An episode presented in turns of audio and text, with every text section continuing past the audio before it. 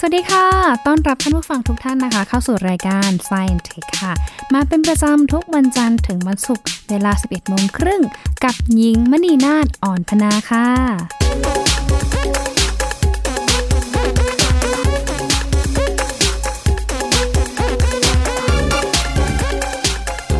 ก็เป็นประจำทุกสัปดาห์ทุกวันนะคะ เราก็จะหมุนเวียนสลับสับเปลี่ยนนะคะ พาพูดคุยกับอาจารย์นะคะ ผู้ที่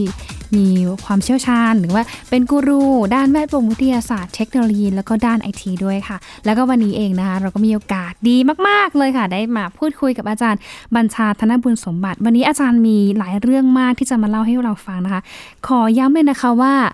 ท่านผู้ฟังเนี่ยห้ามพลาดแม้แต่วินาทีเดียวค่ะ เพราะว่าเรื่องที่เราจะตอบเรื่องที่จะเล่าต่อไปนี้ เป็นเรื่องทางวิทยาศาสตร์ที่เอามาเล่าแล้วสนุกมาก ๆ ค่ะ โดยเฉพาะผู้ที่ชื่นชอบไอดอลของเรานะคะ คุณลุงอัลเบิร์ตไอน์สไตน์ค่ะ ตอนรับอาจารย์บัญชาธนบุญสมบัติค่ะ เย้สวัสดีครับหญิงสวัสดีครับท่านผู้ฟังครับ สวัสดีค่ะอาจารย์คะโอ้โหวันนี้อาจารย์มีเรื่องเล่ามาฝากท่านผู้ฟัง เยอะแยะมากมาย โดยเฉพาะวาทะเด็ด ๆ ของคุณลุงไอน์สไตน์นะคะอาจารย์ ครับไอน์สไตน์เป็นคนดังนะครับ เพราะฉะนั้นเนี่ยเอ่อคำพูดของเขาเนี่ยก็มักจะรับได้รับการนำมามาพูดกล่าวซ้ำอะไรเงี้ยบ่อยๆนะครับค่ะเยอะแยะไปหมดเลยค่ะนะครับเพราะฉะนั้นถ้าเกิดว่าเรารู้ว่าเขาหมายถึงอะไรภายใต้บริบทอะไรเนี่ยนะครับก็น่าจะเรียกว่าเห็นความลึกซึ้งของคำพูดนั้นมากขึ้นนะครับค่ะ ท่านผู้ฟังหลายท่านเองอาจจะยังไม่ค่อยรู้จักคุณลุงไอน์สไตน์เพราะว่าอาจจะเป็นคนรุ่นใหม่อยู่ หรือว่าบางทีเนี่ยอาจจะไม่ได้แบบมาผูกพันกับทางแวดวงวิทยาศาสตร์มากนักนะอยากให้อาจารย์เล่าคร่าวๆหน่อยค่ะว่า จริงๆ แล้วเนี่ยคุณลุงไอน์สไตน์เนี่ยเขาดังด้านไหนทำไมโอเคเขาถึงแบบเป็นตำนาได้นเลยครับด้านวิทยาศาสตสร์มมติว่าค่ะเราเราถามคนทั่วไปนะครับว่าลองบอกอัจฉริยะของโลกขึ้นมาสิครับ ว่าว่ามีใครบ้างหรือหน้าตาเป็นยังไงนะฮะผมว่านะฮะโอเค ถ้าเป็นคิดถึงนักดนตรีคิดอาจจะคิดถึงโมซาร์ทเบโธเฟนค่ะใช่ไหมครับ แต่ว่าถ้าเป็นนักวิทยาศาสตร์นี่ก็หัวฟูๆเนี่ยโผล่มาเลยใช่ไหมฮะอืมค่ะแล้วก็ถูกใช้เป็นเรียกว่าสัญลักษณ์ของหลายอย่างนะแม้แต่ขนาดโรงเรียนกวดวิชาบางแห่งก็ยังใช้เลยนะครับหัวฟูๆไอน์สไตน์แล้วก็บางคนก็อาจจะรู้ว่าไอน์สไตน์นี่ก็มีอารมณ์ขันด้วยนะแลบลิ้นออกมานะครับอ๋อทีนี้ถ้าเกิดว่าเอาแบบชัดๆเลยคือ สมมติว่าคิดถึงเอ่อนิตยสารไทม์นะครับเขาจัดบุคคลแห่งศตวรรษนะครับหนึ่งปีที่ผ่านมานะครับเมื่อหลายปีก่อนเนี่ยปรากฏว่าแน่นอนแล้วคนดังมีเยอะแยะเลยนะตอนหนึ่งร้อยปีต้องมีคนดังเยอะแยะค่ะแต่ปรากฏว่าเลือกมาเพียงหนึ่งเดียว คนคนนั้นคือไอน์สไตน์อืม นะครับค่ะทีนี้ถามว่าเขาดังยังไงทำไมถึงดังเนี่ยนะครับคนจำนวนหนึ่งก็จะคิดว่าเขาเนี่ยดังเพราะเอ๊ะคิดระเบิดปรมาณูหรือเปล่า อันนั้นไม่ใช่นะครับค่ะไม่ใช่นะครับไอน์สไตน์นี่ที่โด่งดังเพราะว่าเขาเป็นนักวิทยาศาสตร์หรือนักฟิสิกส์นะครับที่คิดทฤษฎีนะครับเขาเป็นนักทฤษฎีเนี่ยนะครับโดยทฤษฎีของเขาเนี่ยนะครับมีความลึกซึ้งมากๆเพราะว่าอะไรครับ มันเชื่อมโยงเวลากับอวกาศนะครับอืมมันทำนายอะไรบางอย่างที่น่าทึ่งมาก เช่นทำนายการกำเนิดของเอกภพ ว่าเอกภพเนี่ยมาจากบิ๊กแบงอะไรอย่างนี้ มันมันซ่อนอยู่ในทฤษฎีของเขานะครับค่ะหรือบางอย่างคนที่เป็นแฟนนิยายวิทยาศาสตร์นะครับอาจจะได้เคยยินเรื่องหลุมดำอ่าหญิงอาจจะเคยได้ยินนะในในภาพยนตร์บางเรื่องนะฮะค่ะนะครับ Interstellar มีหลุมดำเนี่ยหลุมดำนี่ก็เป็นผลพวงของทฤษฎีไอน์สไตน์เหมือนกันอ๋อนะครับค่ะหรืออย่างเมื่อเมื่อสักไม่กี่ปีก่อนนี้ก็มีการค้นพบคลื่นความโน้มถ่วงค่ะนะครับซึ่งเป็นสิ่งที่ไอน์สไตน์เนี่ยทำนายไว้เมื่อ 100 ปีก่อน คือคือลองคิดดูนะครับ คนค่ะเมื่อ 100 ปีก่อน คิดอะไรบางอย่างขึ้นมาลองคิดดูฮะค่ะแต่ว่า ต้องใช้เวลาถึง 100 ปี ถึงจะสามารถพิสูจน์ได้ว่าสิ่งที่เขาคิดเนี่ยเป็นจริง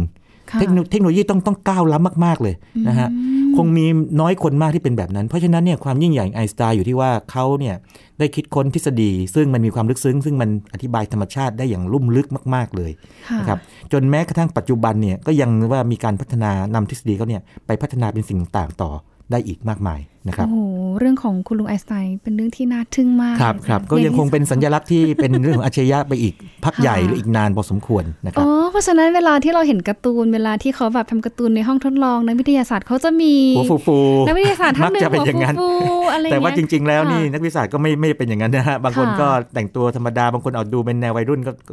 ทั่วไปด้วยซ้ำไปอืมแต่ว่าค่ะภาพภาพของของคนจำนวนหนึ่งนะฮะบอกว่าค่ะนักวิทยาศาสตร์มักจะเป็นแบบนี้นะฟูฟูผมขาวๆนะครับค่ะแบบคิดคุณคิดอะไรต่อเวลาแล้วก็อาจจะเหม่อลอยเลยแบบนี้เป็นต้นอืมนะครับนั่นก็ค่ะมาจริจางกไอน์สไตน์ค่ะจริงๆ นักวิทยาศาสตร์ก็มีหลายคาแรคเตอร์เะแน่นอนครับะก็จะมีแบบว่าอินดี้บ้างนะคะใช่ใช่หล่อบ้างนะคะ มาครับเนียบๆบ้างหรือบางทีก็มาแบบเรียบๆครับเรามองก็ไม่ไม่นึกว่าเอ้ยท่านนี้เป็นนักวิทยาศาสตร์นะนึกว่าแบบว่าเป็นคนทั่วไปนะคะก็มีหลายคาแรคเตอร์เหมือนกับในหลายอาชีพหลาย ๆ วงการนะคะอาจารย์ อาจารย์คะเดี๋ยวถ้ามีโอกาสเนาะ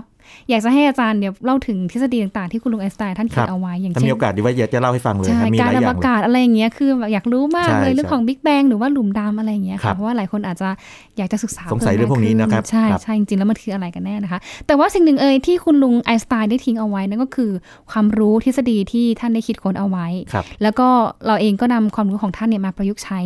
ประโยชน์มากมายนะคะ แล้วก็ที่สำคัญเลยก็คือ วาทะเด็ดคำคมคำคมที่ต่างเป็นคติสอนใจแล้วก็เป็นเหมือนไกด์นำทางๆมีให้เราเยอะด้วยเลยนะครับ เยอะเลยค่ะลองลองมาดูอันแรกไหมครับค่ะ ผมว่าทุกคนต้องเคยได้ยินแล้วก็บางทีก็เราพูดได้ซ้ำไปนะฮะจินตนาการสำคัญกว่าความรู้ ได้ยินบ่อยมากบ่อยมากใช่ไหมครับ อันนี้แล้วเคบ่ยยเอามากคำคมนี้ไปโพสต์ใน Facebook ตัวเองนั่นนะครับใช่ใช่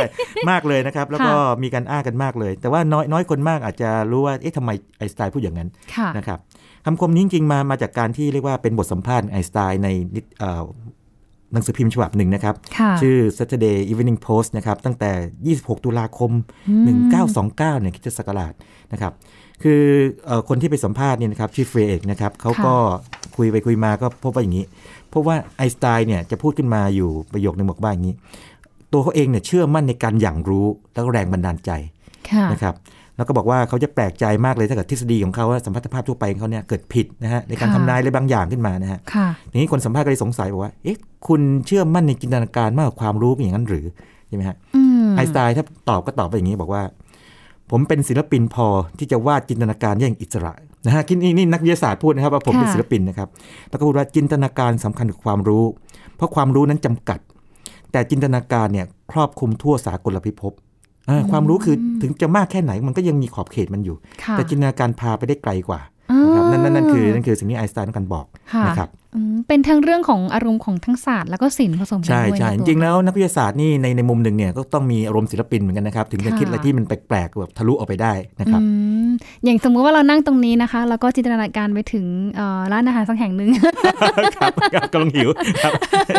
ก็หิวทีนี้แต่เอาเข้าจริงๆนะคะ คือถ้าเรากล้าคิดอะไรที่มันอยู่นอกกรอบเนี่ยมันยิ่งจะทำให้เราเนี่ยมีโอกาสค้นหาสิ่งใหม่ๆ มากกว่าที่เราจะรู้เพิ่มทีเติมนี้ขอมากขอเสริมนิดนึงนะครับค่ะอันนี้เรื่องนี้สำคัญเหมือนกันคือ จริง ๆ แล้วเนี่ยมีมีคนเสริมบอกอย่างนี้บอกว่าที่ไอน์สไตน์พูดอย่างนั้นได้เพราะว่าตัวเขาเองมีความรู้เยอะไงค่ะนะครับเพราะฉะนั้นอ่าเขาก็เลยใช้จินตนาการต่อยอดไปจากความรู้ที่เขามีอยู่ค่ะความรู้เอ่อจินตนาการจึงมีพลังนะครับค่ะอันนี้ผมเห็นด้วยเลยนะครับกับอ่าข้อข้อเสริมของอ่าบางบางท่านที่พูดอย่างนี้ค่ะคือถ้าเกิดว่าเรามีความรู้น้อยหรือไม่รู้เลยเนี่ยไปจินตนาการเนี่ยมันจะอืมกลายเป็นอะไรอะเรียกว่าจินตนาเกินแล้วกันเนาะเพอเจออะไรเงี้ยจิค่ะนตนาเกินคือแบบว่ามันจะฟุ้งฟุ้งฟุ้งไปฟุ้งโดยที่ไม่มีซ่านฐาน แต่ว่าถ้ามีความรู้ ที่เหมาะสมหรือว่าถูกต้องนี่นะครับ การใช้จินตนาการเนี่ยจะนำไปสู่สิ่งต่างๆ ที่เรียกว่างอกงามอย่างสวยงามเลยนะครับอืมก็คือการจินตนาการเองต้องตั้งอยู่บนพื้นฐานของความรู้แล้วก็ใช่ข้อครัเท็บจจริงด้วยใช่นะครัคะบอาจารย์ อาจารย์เมื่อสักครู่นี้อาจารย์พูดคำว่าสัมพัทธภาพขึ้นมานะคะเป็นทฤษฎีที่อาจารย์ที่ท่านอัลเบิร์ตไอน์สไตน์เนี่ยท่านคิดค้นขึ้ที่นมา สัมพัทธภาพนะครับออกเสียงว่าค่ะสัมพัทธภาพค่ะ relativity เป็นทฤษฎีที่สำคัญที่สุดของไอน์สไตน์ค่ะครับมันเล่าสั้นๆเล่าสั้นๆคือแบบนี้ะไครับะะสั้นๆคือแบบนี้ครับ คือ หญิงสมมติว่าเราเราจินตนาการนะครับสมมติเราค่ะเรานั่งอยู่ด้วยกันด้วยกันอย่างนี้นะหรือว่าเรานั่งกับเพื่อนนะครับ เราดูนาฬิกาของเรานะครับนาฬิกาของสองคนนะครับสมมติว่าสมมติว่าเป็นเข็มนาฬิกาหรือเป็นนาฬิกาดิจิทัลก็ตามเนี่ยค่ะมันก็จะเดินไปทุก ๆ วินาที ติ๊ก ติ๊กพร้อมกันติ๊กพร้อมๆกันใช่ไหมครับค่ะทีนี้ถ้าเกิดว่าเป็นของเดิมนะครับ ตั้งแต่สมัยนิวตันหรือว่าหลายร้อยปีก่อนเนี่ยนะครับ เชื่อกันว่าทุกคนก็จะมีวิหนึ่งวินาทีเหมือนกันค่ะนะครับ แต่ที่เกิดอะไรขึ้นครับคืออย่างนี้ครับ สิ่งที่ไอน์สไตน์พบหรือว่านักวิทยาศาสตร์ในในร่วมสมัยพบก็คือว่า สมมุติว่าสมมติว่าหญิงอยู่ที่ที่นี่นะครับ เอางี้ผมอยู่ที่นี่แล้วกันนะในห้องห้องส่งนี้นะครับ แล้วก็หญิงเนี่ยนะครับเดินทางไปกับยานอวกาศนะครับที่ความเร็วสูงมากๆเลยนะครับค่ะที่เกิดขึ้นคือแบบนี้ครับ ตอนที่เราอยู่ด้วยกันที่นี่นะครับนาฬิกาเราเดินไปเหมือนเหมือนๆกันเลย ติ๊กติ๊กติ๊กอ่าเข็มเข็มเนี่ยมันจะเดินไปพร้อมกันเลยนะครับค่ะทีนี้เกิดอะไรขึ้น ผมอยู่ที่บนโลกนะครับ นะครับอยู่ที่ไทย PBS Radio นี่นะครับค่ะหญิงไปกับยานอวกาศเกิดอะไรขึ้นครับ ผมก็เห็นนาฬิกาของผมเนี่ยนะครับเป็นอย่างนี้ ติ๊กติ๊กติ๊กก็คือหนึ่งวิธีปกติดีค่ะแต่ผมจะเห็นนาฬิกาของหญิงเป็นไงรู้ไหมครับนาฬิกาของหญิงเนี่ยจะอย่างนี้ครับกว่าจะติ๊กได้เนี่ยติ๊กติ๊กอ่าเดินช้ากว่าผมค่ะหญิงแก่ช้ากว่าผมอ่าอ่าค่ะนาฬิกาเราสองคนเดินเดินเร็วไม่เท่ากันค่ะเพราะฉะนั้นเนี่ยในแง่นี้นะครับ เราจะพูดว่าเวลาเป็นสัมพัทธภาพ คือขึ้นอยู่กับว่าใครเป็นผู้มองค่ะนะครับอ่าแต่เรื่องนี้มีความลึกซึ้งนะครับ กลับกันคือว่าในขณะที่หญิงไปกับยานอวกาศนี่นะครับหญิงเห็นนาฬิกาตัวเองเนี่ยปกติดีก็ยังเดินติ๊ปกติติ๊ติ๊ดีแต่ค่ะมองกลับมาที่ผมเนี่ยนะครับสมมติว่าขึ้นที่ความเร็วคงค่ะที่นะฮะอ่นาฬิกาผมกลับเดินช้ากว่า ติ๊กติ๊ก มันเลยเกิดเป็นเขาเรียกว่าเป็นความขัดแย้งเรื่อง paradox คือเอ๊ะตกลงใครแก่เช้ากว่าใครกันแน่อะไรแบบนี้เป็นต้น ซึ่งอ๋อเรื่องนี้เนี่ยไว้หาโอกาสหน้ามาคุยกันอีกสักตอนหนึงก็ได้นะครับ มีอยากแง่มุมคุยมันมากๆเยอะเลย เป็นใช่เป็นเรื่องค่ะที่ทำให้นิยายวิทยาศาสตร์หลายเรื่องนะครับนำนำไปใช้ต่อเติมจินตนาการว่าเดินทางไปสู่อนาคต ย้อนกลับอดีตต่างๆนะครับ อย่างเรื่องเอ่อที่ค่อนข้างจะเรียกว่าว่าก็เก่าแล้วแต่ว่าก็ใหม่ขึ้นมาใหม่นิดนึงคืออย่าง Interstellar เนี่ยก็ใช้ค่ะทฤษฎีของไอน์สไตน์นี่แหละอืม นะครับเคยอย่างดูอย่างค่ะอย่างแม่นยำเลยนะครับโอ้เคยดูก็คือเหมือนคุณพ่อคุณพ่อกับลูกเนาะค่ะนั่งยานอวกาศไปไกลมากใช่ใช่นะคะแล้วกลับมาลูกนี่อายุมากแล้วอะไรอย่างเงี้ยเป็นต้นนะครับ เรื่องเรื่องนี้นี่แบบหลายหลายคนที่ดูซ้ำนะผมดูซ้ำแล้วก็ตอนใช่ดูครั้งแรกนี่ดูหลายรอบน้ำน้ำตาซึมกันนะใช่ค่ะใช่เป็นเป็นเรื่องที่หนังดี คือนะครับเป็นทั้งโขดคำพูดที่ทำให้เราตระหนักถึงความเป็นมนุษยชาติใช่ใช่การกล้าทะยานออกไปนอกโลกใช่นะคะรวมไปถึงในเรื่องของ ในอนาคตจะเกิดอะไรขึ้นกับโลกใช่ก็ไม่รู้ความที่สัมพันธ์สำความสัมพันธ์ของระหว่างพ่อกับลูกนะครับะอ่าเป็นเป็นนิยายวิทยาศาสตร์ที่ที่สร้างได้อย่างดีทีเดียวมีความเป็นเรียกว่าดราม่าหรือว่าความเป็นมนุษย์อยู่ในนั้นโอ้ยอันนั้นแต่นั้นก็มาจากค่ะไอน์สไตน์นะครับอ๋อยิงดูประมาณ3ามสี่รอบสามสี่รอบเลยใช่มากกว่าคืผอมตอนรอบแรกไม่เข้าใจ รอบครับสองก็ไม่เข้าใจครับรอบสามก็ไม่เข้าใจ รอบสี่ คิดว่าน่าจะเข้าใจเพิ่มขึ้นอันนี้ค่ะครับแต่เดี๋ยวไปดูอีกรอบหนึ่งมันยังมีคำถามอยู่ว่าสรุปแล้วเนี่ยผีนี่คืออะไรอะไรแบบนั้นที่เป็นต้นที่ลูกพระเอกเห็นนะคะอาครับจารย์คะเอาละค่ะมาสู่อีกเรื่องหนึ่งนะคะก็คือเรื่องของคำคมที่สองนะคะคำคมที่สองเนี่ยก็คือลิงก์กับเรื่องของวิทยาศาสตร์กับความโอ้เชื่อน่ากับน่าศสน่าสนใจมากเลยะคือพอเป็นคนดังปั๊บเนี่ยนะครับก็ได้รับเชิญไปอย่างที่ต่างๆนะครับค่ะไม่เว้นแม้แต่เรียกว่าวิทยาลัยศาสนานะครับ ก็ครั้งหนึ่งก็อืมไอน์สไตน์ได้รับเชิญไปที่ วิทยาลัยศาสนายูเนียนนะครับ แล้วก็ปรากฏว่าอย่างนี้ ไอน์สไตน์เขาก็จะบอกว่าเนี่ยขอบเขตของวิทยาศาสตร์เนี่ยก็คือค้นหาว่าอะไรเป็นจริงนะครับค่ะแต่ไม่สามารถประเมินได้ว่าสิ่งที่คนเรากระทำเนี่ยมันควรจะเป็นยังไง คืออะไรดีไม่ดีเนี่ยมันอยู่นอกเหนือวิทยาศาสตร์ไงอืมเรื่องจริยธรรมเนี่ยไม่ไม่ใช่เรื่องวิทยาศาสตร์แท้ค่ะๆเป็นเรื่องของเรียกว่าสังคมวัฒนธรรมจะตัดสินค่ะนะครับขณะที่ศาสนาเนี่ยกลับกันนะครับค่ะหรือความความเชื่อกลับกันนะครับ แต่ว่าบางครั้งเนี่ยไอน์สไตน์ก็บอกว่าศาสนากับวิทยาศาสตร์บางครั้งก็ทำงานร่วมกันก็มีค่ะทีนี้ ไอน์สไตน์ก็จะพูดคำคมไว้บอกว่าอย่างนี้บอกว่า วิทยาศาสตร์ที่ไร้ซึ่งศาสนาเนี่ยก็เหมือนคนขาเป๋นะครับส่วนศาสนาที่ไร้ซึ่งวิทยาศาสตร์ก็เหมือนคนตาบอดโอ้อันนี้อันนี้แบบโอ้โหผมฟังผมฟังแล้วแบบน่าทึ่งมากเพราะว่าปกตินักวิทยาศาสตร์นี่ก็จะเรียกว่าซื่อต้องต้องซื่อตรงกับความเป็นจริงเนาะค่ะเรื่องศาสนานี่อาจจะเรียกว่าก็มีมุมมองต่างกันแล้วแต่ใครนับถือศาสนาอะไรค่ะแต่ไอน์สไตน์มองว่าทั้งสองอย่างไม่ครบทั้งคู่ เห็นไหมอืมวิทยาศาสตร์ไม่มีศาสนาเหมือนคนขาเป๋ คือมันมันเหมือนกับข้องกับแพร่งอย่างชับกลอยู่ คือไม่มีทิศทางว่าทิศทางไหนคุณจะไปแล้วมันดีไม่ดีไงว่าเอาเอาแค่ความจริงไม่ได้บอกว่าจริยธรรมควรจะเป็นอย่างไรไงค่ะแต่เดียวกันเนี่ยถ้าเกิดว่าเอาแต่ศาสนาอย่างเดียวนะครับ religion ค่ะ without science is blind นี่คือว่าศาสนาที่ไม่มีวิทยาศาสตร์เนี่ยมันก็เหมือนไม่มีฐานความจริงรองรับอยู่อ่ามันก็เหมือนคนตาบอดไม่รู้จะเดินไปไหนเหมือนกันค่ะนะเพราะฉะนั้นสองสิ่งนี้ไอน์สไตน์ต้องการจะบอกเราว่าสองสิ่งนี้คงต้องควบคู่กันไปค่ะอย่างได้สมดุล นะครับอืมคืออาจารย์คงจะหมายถึงว่าวิทยาศาสตร์เองก็จำเป็นต้องมีจริยธรรมบรรทัดฐานกำกับอยู่กำกับอยู่ด้วยถ้านะจริยคะธรรมบรรทัดฐานก็ควรจะมีความจริงของธรรมชาติเรียกว่าค่ะเป็นพื้นฐานของจริยธรรมนั้นด้วยอืมนะครับค่ะแต่อีกด้านหนึ่งเองศาสนาเองก็ต้องมีหลักการตามวิทยาศาสตร์ หลักการตามธรรมชาติแล้วกันอ่าค่ะเพราะวิทยาศาสตร์ตามธรรมชาติที่พยายามศึกษาธรรมชาติ เพราะฉะนั้นถ้าเกิดศาสนาจะถูกต้องได้เนี่ยก็ควรจะอิงกับเอ่อความจริงในธรรมชาติ ซึ่งวิทยาศาสตร์พยายามค้นหาอยู่อย่างนี้เป็นต้นอืมนะครับคือทั้งสองอย่างเนี่ยต้องไปควบควบคู่กันไปครับขาดอย่างใดอย่างหนึ่งก็ไม่ได้ ความเป็นมนุษย์ก็จะไม่สมบูรณ์เดี๋ยวอย่างขาใดดอย่างหนึ่งเดี๋ยวขาดเป็นคนขาเป๋คนตาบอดไปทำนองนั้นทำนองนั้นครับ ซึ่งนะคะเห็นว่าค่ะคำคมที่เรียกว่าพูดไอน์สไตน์นี่สั้น ๆ นี่แต่ว่ามันกินใจเยอะทีเดียวนะใช่ครับค่ะโอ้โหคือแบบเก็ตเลยอะคำเนี้ยแบบเอครัอบ คือต้องคนที่จะเก่งได้เนี่ยต้องมีจริยธรรมบรรทัดฐานถูกต้องครับต่างๆขณะเดียวกันเองคนที่เป็นผู้ทรงศีลนะคะก็ต้องอิก็งต้องตามอิหลังกธรรมตามชาติธรรมชาติ มีความเหข้อเท็จจริงผลธรรมชาติด้วยอ่าถูกต้องครับค่ะเก็ตมากเลยนะคะ ไปคำคมที่สามค่ะอาจารย์โอ้อันนี้นี่ชอบมากแล้วก็อาจจะเหมาะสมกับปัจจุบันหรือเปล่าไม่แน่ใจนะครับ ขอขอเป็นภาษาอังกฤษก่อนคนยิงไอน์สไตน์ค่ะนี่ได้พูดภาษาเยอรมันนะครับค่ะ politics is for the mo- the present uh, while our equations are for eternity ภาษาเรียกว่าภาษาไทยเรียกอย่างนี้ การเมืองเรื่องชั่วครู่อยู่ไม่นาน สมการสัจจะทรงคงนิรันดร์คือการเมืองเนี่ยมาแล้วเดี๋ยวก็ไปครับจะยิ่งใหญ่แค่ไหนนี่วันหนึงต้องไปยันได้อ่าแต่ว่าค่ะสมการเอ่อทางวิทยาศาสตร์นะครับ หรือว่าค่ะความจริงของธรรมชาติเนี่ยซึ่งคงซึ่งค้นอยู่พบเนี่ยจะคงอยู่ชั่วกาลประวัติศาสตร์อืมนะครับ ไปเกี่ยวข้องกับการเมืองอะไร เรื่องนี้คืออย่างนี้นี้ครับ ผมเข้าใจว่าอย่างนี้ ไอน์สไตน์เองเนี่ยพอดังมากๆแล้วเนี่ยครับสิ่งที่เกิดขึ้นคือเล่าให้ฟังบริบทคืออย่างนี้ ก็ไปเกี่ยวข้องกับการเมืองบางอย่างเหมือนกันเนาะค่ะอย่างเขาเขาเป็นคนยิวนะครับแล้วก็ครั้งหนึ่งเคยได้รับเชิญให้ไปเป็นประธานาธิบดีอิสราเอลด้วย แต่เขาปฏิเสธไปนะครับอืมหรืออย่างตอนช่วงสงครามโลกเนี่ยครั้งที่หนึ่งครั้งที่สองเนี่ยไอน์สไตน์ก็มีส่วนเกี่ยวข้องกับครั้งที่สองนะครับคือตอนนั้นเนี่ยเรียกว่าอย่างนี้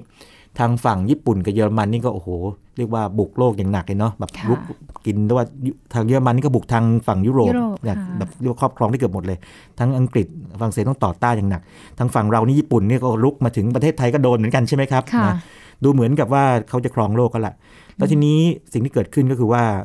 มันมีข่าวมาทำนองว่าเอะเยอรมันเนี่ยอาจจะพัฒนาอาวุธ นิวเคลียร์ขึ้นมาได้ โดยนักวิทยาศาสตร์เยอรมันนะครับค่ะไอน์สไตน์ก็พอรู้เรื่องนี้ปั๊บเนี่ยก็เรียกว่างี้มันน่าเป็นห่วง ถ้าเกิดว่าเยอรมันทำสำเร็จนาซีทำสำเร็จเนี่ยนะครับนาซีครองโลกอันตรายมากค่ะก็เลยเขียนจดหมายไปหาประธานาธิบดีของสหรัฐอเมริกานะครับเรียกว่าใช้การสนับสนุนบอกว่าน่าน่าจะทำเรื่องพวกนี้นะ แต่ว่าปรากฏว่าก็มีการดำเนินเรื่อง แต่ตัวไอน์สไตน์เองเนี่ยไม่ได้ไปมีส่วนร่วมในตัวโครงการวิทยาศาสตร์นะครับเขาเพียงแต่เห็นภัยที่อาจจะเกิดขึ้นหากว่าเยอรมันเนี่ยชนะอืมสงครามด้วยอาวุธ ร้ายแรงนี้ค่ะนะครับ คิดว่าเรื่องนี้น่าจะเกี่ยวข้องพันๆกันอยู่ คือว่าตัวเขาเองเนี่ยก็มีความคิดว่าโลกนี้สงบได้ยังไง ต้องมีรัฐบาลโลกต่างๆ แล้วก็เขาก็เลยไปเปรยขึ้นมากับเพื่อนร่วมงานขึ้นมานะครับ ซึ่งเป็นนักนักคณิตศาสตร์นะครับบอกว่าไอ้การเมืองเนี่ยมาหรือก็ไปพูดง่ายๆก็อย่างนั้น เรื่องชั่วครู่อยู่ไม่นาน แต่สมการของเราเนี่ยมันเป็นนิรันดร์อืมนะครับ ซึ่งเป็นคำพูดที่กินใจมากสำหรับคนที่ชอบ เรียกว่าวิทยาศาสตร์หรือธรรมชาติ นะครับหรือคนทั่วไปนี่อาจจะฟังแล้วรู้สึกเหมือนกันนะเออเนาะใช่ใช่แต่ว่าบางคนอาจจะเถียงแบบนี้บอกว่าการเมืองมันมันอยู่อยู่ไม่นานก็จริงแต่ผลของการเมืองอยู่นานนะนะครับไอ้ที่ทำไว้เมื่อสิบยี่สิบปีก่อนก็อยู่ถึงตอนนี้เลยก็มีนะครับแบบนี้เป็นต้นนะครับเข้ากับสยังถานยังการเถียณ์งปัจจุบันยังนะยังอาจารเถียงย์ยังเถียงได้ยังเถียงได้ค่ะครับก็อย่างน้อยก็คือเขาก็ทำให้เราเห็นนะว่าหลักธรรมะมีอะไรก็ไม่แน่นอนนะคะ ครับครับแต่จริงๆแล้วเนี่ยการเมืองนิรันดร์ไหมคะอาจารย์ การเมืองนี้ถ้าเกิดว่าคนคนไทยไม่ไม่เรียนรู้นี่ก็อาจจะเป็นค่ะปัญหาชั่วนิรันดร์ได้เหมือนกันนะครับเพราะฉะนั้นก็ทำใจว่าการเมืองมีมาแล้วก็มีไปครับเราต้องทำใจยอมรับกับการเปลี่ยนแปลงที่เกิดขึ้น ผมแต่เข้าใจว่านอกจากค่ะทำใจแล้วก็คงต้องเรียนรู้ แล้วเพื่อจะหาใช่ทางออกอย่างร่วมกันอย่างสร้างสรรค์นะครับค่ะเป็นดีนะครับโอเคแต่พอดีรายการนี้เป็นรายการวิทยาศาสตร์เนาะนะคะเรากลับมาที่วิทยาศาสตร์ดีกว่าครับครับ สนุกดีค่ะเทสต์เนี้ยครับค่ะครับ อ่าไปเรื่องของคำคมที่สี่ค่ะอาจารย์นะคะ โอ้โหคำคมนี้คือเหมาะสำหรับวัยรุ่นมากวัยรุ่นตั้งใจฟังให้ดีนะคะ เพราะว่าคำคมนี้ไอน์สไตน์ท่านได้กล่าวเอาไว้ว่า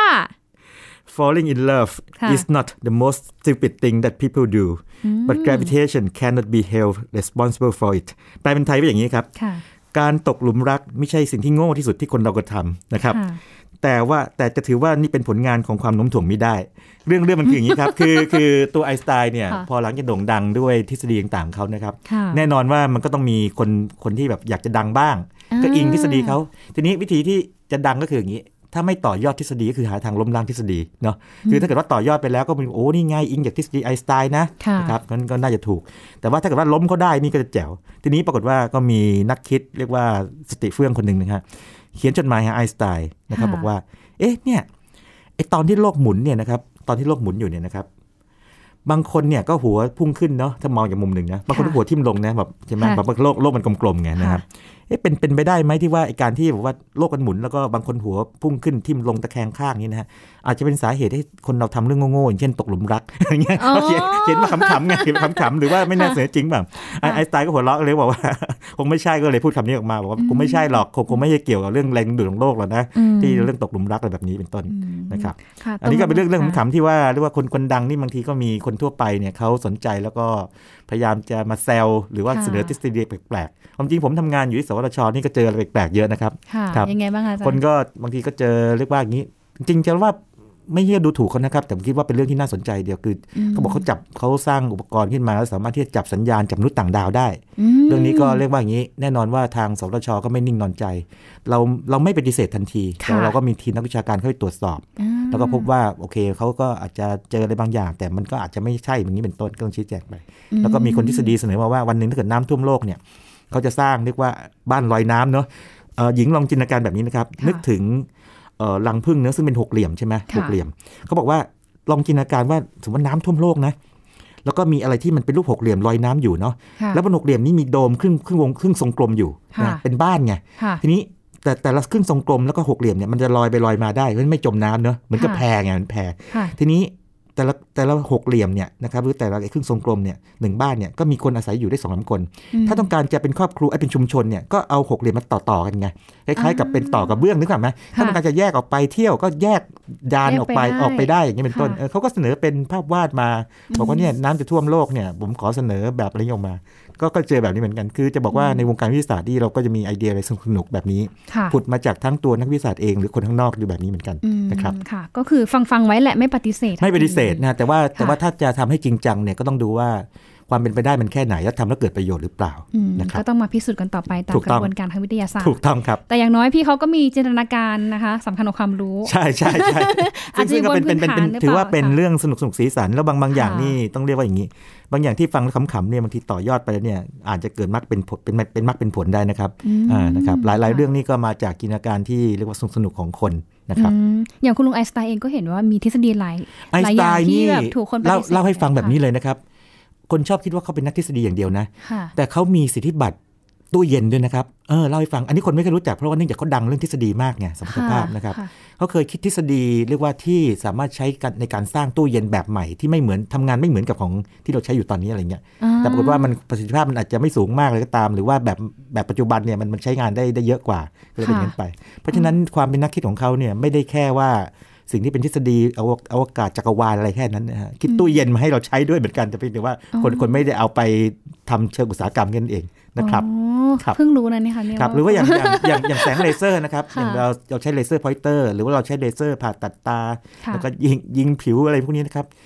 ทฤษฎีเลเซอร์เนี่ยมาจากทฤษฎีของไอน์สไตน์ส่วนหนึ่งนะครับอืมอ่า นี่ครับ ที่ค่ะเขาเสนอว่าเรียกว่าภายใต้บางสภาวะระบบเนี่ย มันสามารถที่จะเปล่งแสงออกมาพร้อมๆ กันถ้าเรากระตุ้นอย่างเหมาะสม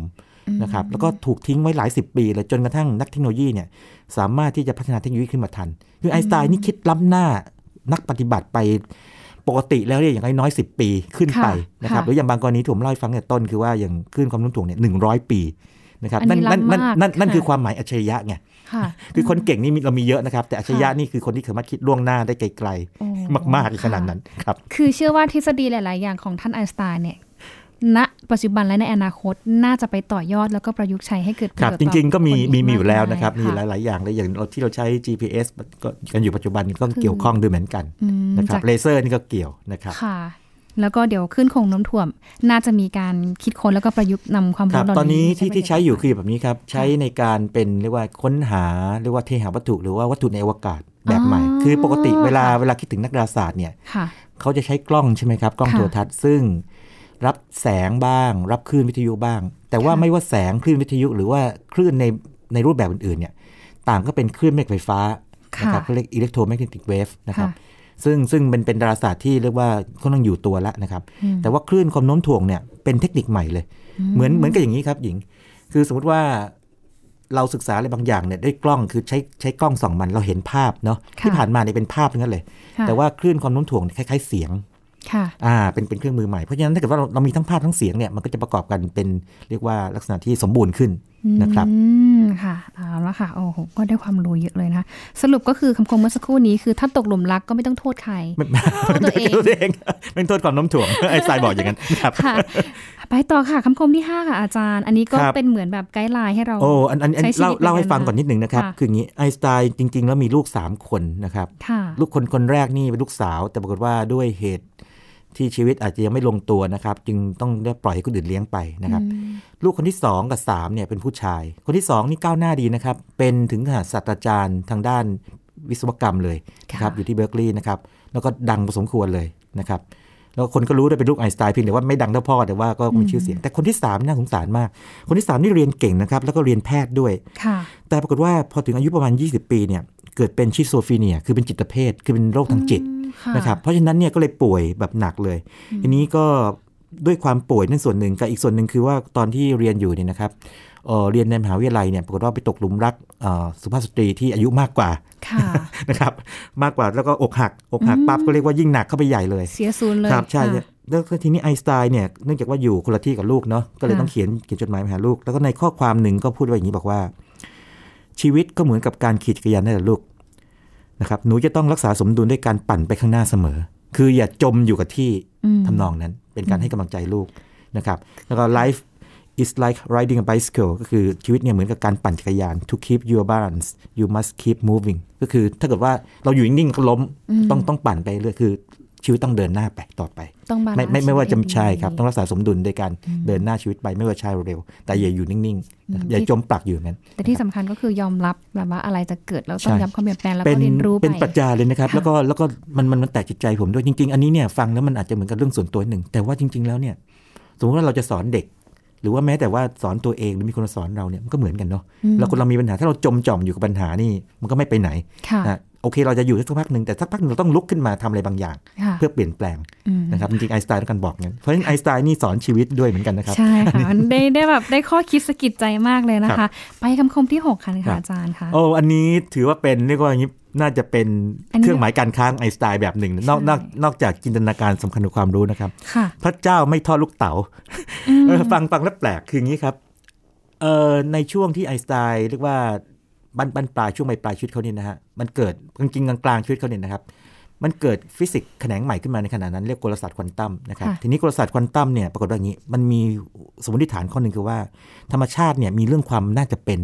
คือสุ่มๆอยู่เหมือนกันเล่นลูกเต๋าอยู่ค่ะไอน์สไตน์ไม่ชอบไงค่ะไอน์สไตน์ไม่ชอบเรื่องนี้ต่อต้านมากเพราะว่าเขายึดถือในเขาเรียกว่านิยตินิยมคือ ว่าถ้ามีเหตุผลก็ต้องเป็นอย่างนี้ ไม่ใช่มามาแบบสุ่มๆอ่าเพราะฉะนั้นไอน์สไตน์ก็จะเถียงกับนักฟิสิกส์ที่เหลือแบบที่เชื่อเรื่องควอนตัมบอกว่าพระเจ้าไม่ทอดลูกเต๋าหรอก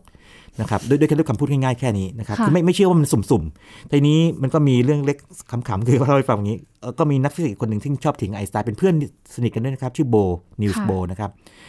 ไอน์สไตน์พูดคำนี้บ่อยมากจนบอร์รำคาญบอกหยุดพูดสักทีหยุดบอกพระเจ้าสักทีว่าพระเจ้าควรจะทำยังไง ก็คือคุณจะไปรู้ใจพระเจ้าได้ยังไงทำนองนั้นนะครับอืมครับค่ะอะอันนี้เป็นเป็นเทรค่ะดมาร์กของไอน์สไตน์เลยคือ ถ้าเจอว่า พระเจ้าไม่ทอดลูกเต๋านี่ก็ไอน์สไตน์เลยนะครับอืมค่ะอย่าเชื่ออะไรที่แบบสุ่มๆเองนะคะครับง่ายๆแต่ได้ใจความ เดี๋ยววันนี้เราได้ 6คำคมค่ะ แต่ว่าคำคมที่ 7 เดี๋ยวขออนุญาตนะคะ ไปเทปหน้า เพราะเนื่องจากว่าเทปนี้คือเราคุยกันสนุกมาก แล้วก็เวลาไม่พอจริงๆอยากจะคุยกับอาจารย์นานกว่านี้นะคะ แต่ว่าคำคมที่ 7 เนี่ยน่าสนใจมากค่ะท่านผู้ฟังคะพลาดไม่ได้นะคะ เพราะว่าเป็นเรื่องราวนะคะที่สอนให้เรานะคะ เห็นถึงอดีตอนาคตนะคะรวมไปถึง การเดินหน้าต่อไปของโลกของเราว่า จะเกิดอะไรขึ้นหลังจากนี้ เป็นคำคมที่เกี่ยวข้องกับท่านอัลเบิร์ตไอน์สไตน์ได้กล่าวเอาไว้ แล้วก็เป็นข้อคิดเตือนใจกับเราจนถึงปัจจุบันนี้นะคะ วันนี้ก็หมดเวลาแล้วค่ะ เดี๋ยวครั้งหน้านะคะ พามาแกะคำคมเบื้องหลังวัฒเด็ดของอาจารย์ไอน์สไตน์กับคำคมที่ 7 นะคะ รวมไปถึงเรื่องราวนะคะของการที่นำเอาเทคโนโลยีมาเรียนแบบธรรมชาติค่ะ กับอาจารย์บัญชาธนบุญสมบัติ วันนี้ลาท่านผู้ฟังไปก่อนนะคะ เจอกันวันพรุ่งนี้ค่ะ